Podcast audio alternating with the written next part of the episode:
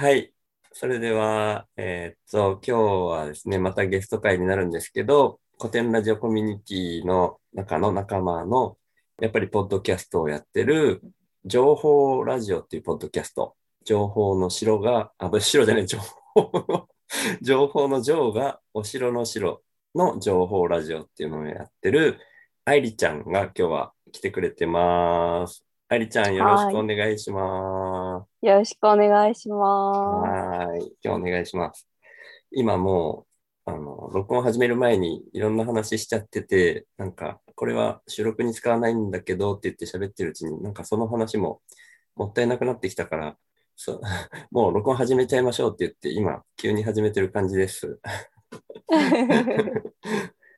で、さっき事前に話したような愛理ちゃんと、ちょっと前に古典ラジオコミュニティ内の運営を一緒にやったんだよね。はい。うん、で、僕がそのコミュニティ限定オフ会の総監督をやって、で、愛理ちゃんが司会をやってくれてっていう風にやってるタイミングで、一回、なんか愛理ちゃんから直接 DM をくれたことがあって、で、なんか、ちょっと文面忘れちゃったけど、なんか、俺的には心配してくれてるのかなみたいな感じに受け取ったんだけど、あれってそんな感じだったのかな。あの後打ち合わせがあったらその時にでも喋りましょうって言って、打ち合わせの時は結局全然その話できなくて、なんとなくその話聞きたいなと思ってて、その時はどんな感じであれだったのかな。あ、そうですね。あの時は、まさにシュウさんの、話すラジオをずっと聞いていて、で、いろんな方に、なんかの、アイディアをすごくいいな、いいなっておっしゃっていて、で、ように聞こえて、で、なんか何者かになりたいのかなっていうのが、前提としてあった中での、いろんな方の意見を取り入れていって、ちょっとシュウさんも困ってるのかなみたいなところで、ちょっと、はい。じゃあ、ミーティングに向かう流れになって、緊急ミーティングみたいな感じをその日にやろうとしてたじゃない？はい。なんだっけ、告知タイムを急に取り入れようとしたっていうことの流れのことを心配してくれたっていうわけでは全然ないんだ。それとは違う。そうですね。なんかそれ含めて、なんですかね、なんかもう、古典コミュニティオフ会は、その総監督だったり、運営メンバーのカラーがすごく出る会なのかなって、運営の形を見ていて思っていて、であれば、なんかもう、シュウさんのなんかカラーでやっていただけたらいいなっていうのは、すごく思っていて、で、シュウさんとか他の方がいるから、私は、じゃあ司会やろうかなみたいな。それもすげえ嬉しかったね。そっかそっか。いや、そう、で、じゃあやっぱりそれもちょっとは絡んでたって感じなのね。そうですね、そうですね。はい。で、ね、なんかラジオ聞いてる人はコミュニティ内のことは全然わからないから、ちょっと意味不明な話になってるかもしれないんだけど、古典ラジオコミュニティってすごいみんな面白い人だったり、キャラが濃いっていうか、でもみんながなんか古典ラジオでいうところのリベラルアーツの意識を持ってるから、すごいいい方向にみんな持っていこうっていうところを意識の中に持ちつつ、でも自分がこう思ったことを、なんていうか、これ言っちゃいけないかなみたいに留めたりしないっていうか、思ったことはこう前向きに発言するみたいなところがあって、で、その前回のオフ会についてこんな風にしたらっていう意見がいろんな人からポンポンって出てきてたっていうタイミングだったんだよね。で、そうですね。で、俺としてはあれをね、なんていうか、自分が前回のオフ会で出た案を忘れちゃったっていう負い目も確かにあったんだけど、なんか全部こう生かしたくなっちゃうっていう感じ。なるほどなるほど。あったんだよね。だから運営の負担は多少増えるだろうなとは思ったんだけど、なんか今回俺が総監督になってるっていうのもちょっと意味があるのかなって思って、で、このラジオの中でも何回か言ってるんだけど、HSP ですごい気にしい、いろんなことが気になるというか、見えちゃうっていうのかな、先回りして考えちゃう、ビビってるからこうじゃないのかな、ああじゃないのかなと先回りして考えちゃうところがあって、でそれを人の意見を全部こう汲み取りたくなるっていうかな。でそれに沿って、うん、もうあの時時間があんまりなかったから、普段だったら運営の意見も気になってるから、運営の人の意見も聞いて、じゃあどうしようかって言って話してやれたら一番いいんだけど、もうこれ時間がないと思って、もう、うん、今回に関しては俺が総監督だからもう先動いちゃえと思って、もうパッパパって動いちゃって、もうやることに決まった上でミーティングになったみたいな感じだったんだよね。うんうんうんうんうん。だからその辺は、うん、自分の中では心の整理はついた状態でよし行こうって思って、ビビりながらもね、よし行こうって思ってやってたんだけど愛理ちゃんがすごい心配してくれてるのかなと思って直接 DM くれて優しいって思いながら、でもポッドキャストのこととかもね、なんか書いてくれてたから、相方を募集する、相方欲しいなって言ってたのと、それだけじゃなくて、そうですね、うん、そう何だったかちょっと忘れちゃったんですけど、もう時間ちょっと経っちゃったもんね。そうですね。いやでもよかった。やっぱね、すげえ優しいんですよ、みんな。愛理ちゃん、もう声聞いてるとわかると思うけどいやでね、今ね、タイトルコール忘れてたと思って今頃だけどちょっとね、タイトルコールします。録音始める前にちょっと愛理ちゃんのことをご自身のポッドキャスト内で話されてたゾさんのポッドキャスト名が今回の収録にの流れにぴったりだねっていう話をちょっとしたんで、今日はちょっとそんな感じの週の話すラジオなんだけど、今回のタイトルみたいな感じで、タイトルコールしたいと思います。はい、じゃあ行きましょう。週の声任せで行こう。イエーイありがとういやもうグダグダなのはもう重々承知してます。みんなすいません。うん、そんな感じで、そのゾさんがね、愛理ちゃんがいいかねパレットに行った時の話を、ご自身のポッドキャストの声任せで行こうの中で話してたのを僕聞いてて、耳がピクピクってなって、あれ愛理ちゃんってそんな、これ、あ、でもそのことがこれ愛理ちゃんのこと言ってんのかどうかもわかんないなって思いながら、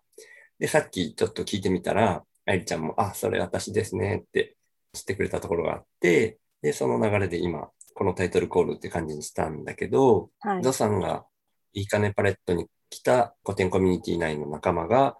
自分の住んでるところで自給自足的なコミュニティを作ろうとしていて、で、九州内他のところもあって、他のところで参考にする、できるようなところを見てって、あれ、最果てのことかな。あ、よくご存知ですね。うん、いや、もう最果てはね、やっぱり、名前だけは、行ったことはないんだけど、さすがにもう数年前から把握はしてて、興味だけはあったんだけど、なかなかこういう生活をしているイコールあんまり簡単に移動ができないっていうところがあってそうなんですよね。そこ複雑なんですよね、うん、そういう話をちょっと愛理ちゃんとしたくて、はい、ちょっとそこら辺のことを、ね、実際その話愛理ちゃんと話すのも今初めてだし、ちょっとどんな感じでそういう風になってるのかっていうのをしばらくっていうか話してもらったら大丈夫かなあ、私の村での話っていう感じですかね。それとも最果ての話しますかあ、いやもうその辺のなんていうの、愛理ちゃんがそういうコミュニティを作りたいこととかも含めて、なんかざっくり、はい、まあ全然話長くてもいいし、すごく聞きたいなと思ってるんだけど最初にどんな風に、最初にというか前からそうだったのかとか、情報ラジオってポッドキャスト内ではそういうの全く匂わせてないじゃない。どんな風だったのかなと思って、はい、もうなんか本当私を自分で語るのが、とってもいつもめんどくさいなって思っちゃってるんですけど自分で語るのそうですね、いろんなことをやりすぎていて私の中ではつながっているんですけれども、それを他の人から見ると、なかなか理解してもらえない部分であったりするので、いつもなんかないかなみたいなことはちょっと思ってたりもするんですけど。自己紹介ってね、自己紹介じゃ言い切れないよって自分もいつも思ってて。なんか前もラジオでおっしゃってましたよね。あ、そう。まだそういう意味では、なんていうの、このポッドキャストの何回使ってもまだ自己紹介終わってない気分で、ずっと自己紹介続けていくっていうのが、このポッドキャストみたいな気分で。あ、やべえやべえ、また俺の話ばっかりになっちゃった。愛ちゃんの話をお願いします。すいません。そうですね、うん、どうしようかな。そしたら元から、うん、そういった、循環型社会っていうのに、うん、とても興味があったかっていうと、うん、全くない人間なんですけれども。おー、面白い面白い。ただ育った環境っていうのが、うん、田舎なので、うん、祖父母っていうのが農家やってるので、うんうん、福島県ではないんですけれども。違うんだ。そうなんです、そうなんです。福島は本当たまたまのご縁で来たところがあって、で田舎での生活っていうのがすごく好きだったんだけれども、うん、やっぱり仕事をするにあたって、うん、ちょっと都内で仕事をしなければいけないなっていうのは思っていて、っていうのもなんか親からのそういった何ですかね、親ブロックっていうんですかねもうなんか親の教育というか洗脳が仕事はこうしっかりしたところでしっかりやりなさいよみたいな。そうですね、はい、もうサラリーマンで生きなさいみたいなそんな中で、まあ地元の方でどんどん空き家が増えていくなっていうのはすごく感じていて。地元は何県っていうのは伏せといた方がいいのかな。そうですね。はいはい、オッケーオッケー。一応でも東京ってワードが出たから関東なのかなっていう感じも。あ、それも含めて伏せといた方がいいのかな。いえいえ、大丈夫です。まあまあまあ、とある、関東のとある県。はい、ごめんなさい。いえいえ、うんうん、まあ伏せる意味もちょっとよくわかんないかもしれないですけどいやいやいやいやいや、ね、心理的安全性を確保するっていうことですいません、はい、いえいえ、そのあ、ごめんなさい、なんだ、地元が廃れてちょっと空き家が増えてきたっていうのを、うんうん、そうですね、体感で感じていて、うん、で普通に仕事をしながら、うん、お休みの日は、まあその前からちょっとお城は好きだったんですけれども、お城巡りのついでに、うん、ボランティアでこう、うん、空き家のリノベーション活動って今全国で流行っているじゃないですか、それを数年前からいろんなところ全国各地行っていて、うんうん、でそんな話を友人にしたんですね、うんうん、そしたらその友人が、うん、会津若松市内にちょっと自分の空き家がちょっとどうしたらいいのかわからないっていう風に悩んでるっていう風におっしゃっていて、で、あ、私福島は行ったことあるけれど、会津地域って行ったことないなって思って、で会津地域に行く途中でこの下郷町にある大内塾っていうのがあるんですけれども、うん、それが茅葺き屋根の屋根がまだ残る町並み、うん、宿場町が残ってるんですね、うん、でそこでとあるおじさんと出会って。お内さんお内さんじゃないですけど、あれ大内塾、大内塾っていう宿場町なので宿がたくさん並んでるようなところなんですね、うんうんうん、で、まあその中にある一軒家のおじさんに、おじさんあ、ごめんね、ちょっとね理解力が乏しいせいで大内塾の塾は宿、はい、宿を塾って言うんだ。宿場町の宿、あ、宿場町、そういうことか、なるほど。大内さんを筆頭にしたポッドキャストをやる人がいっぱいとかじゃないんだよあ、やばい、これ滑ったかな、後でカットしようかな宿場町に行ってっていうのはその、はい、その宿場町に何をこうしにというかおじさんがいた、はい、ご縁でただそこに行ったっていうだけなのかな。あ、そうですね。その友人のご両親の、うん、仕事関係であったり、そういった関係先の方が、うん、その大内塾に住まわれていて、うん、で、その大内塾っていうのも一大観光スポットに一応なっているんですね。うんうんうんうんうん、あまり知られてないと思うんですけど。知らなかった。うんうん、そうなんですよ。私も知らなくて、うん、で、観光がてら行こうっていうふうに友人に言われて、うんうん、で、そのおじさんが所有している空き家っていうのが、うんうん、たくさんあってですね。たくさんあったんだ。そうなんです。で、それをちょっと活用したいって思って、で、1年ぐらいずっと通い続けてたんですね。うん、仕事しながら。で、じゃあこっち住もうかなって思って、で、住み始めたら、うん、こんなに山に囲まれた場所に住んだことがなくてですね。うんうんうん、で、こんなに山が近いのに、うん、みんな木材に興味を持たないんだなっていうことに違和感を感じたり、うん、あと町内に木地師っていう漆器ってあるじゃないですか、うんうんうん、器、はい、うん、漆を塗った器なんですけれども、うん、その漆を塗る前の木工品に、うん、木工品を作っている人たちっていうのが木地師っていうんですけれど、うんうん、そういった人たちが会津地域に転々といた、その人たちのいた一つの場所っていうのがその下郷町の中にありまして、うん、木地師っていうのは木工品だから、はい、木になんか、はい、師匠の師とかそんな感じ。あ、土地の地に、うん、ああ、土地の地、木地、うん、はい、師は師匠の師。あ、師匠の師、あ、はいはいはい、はい、ごめんなさいごめんなさい。そういう人たちがいっぱいいて、はい、うん。で、その伝統芸能ではないんですけれども、うん、そういった思いとかをつなげていきたいっていうところで、うん、昔の人たちってその生地っていうのはろくろを回して、うん、陶器とか作るときろくろあるじゃないですか、うんうん、ろくろがこう壁にこうくっついてるんですね、横にこう、うん、い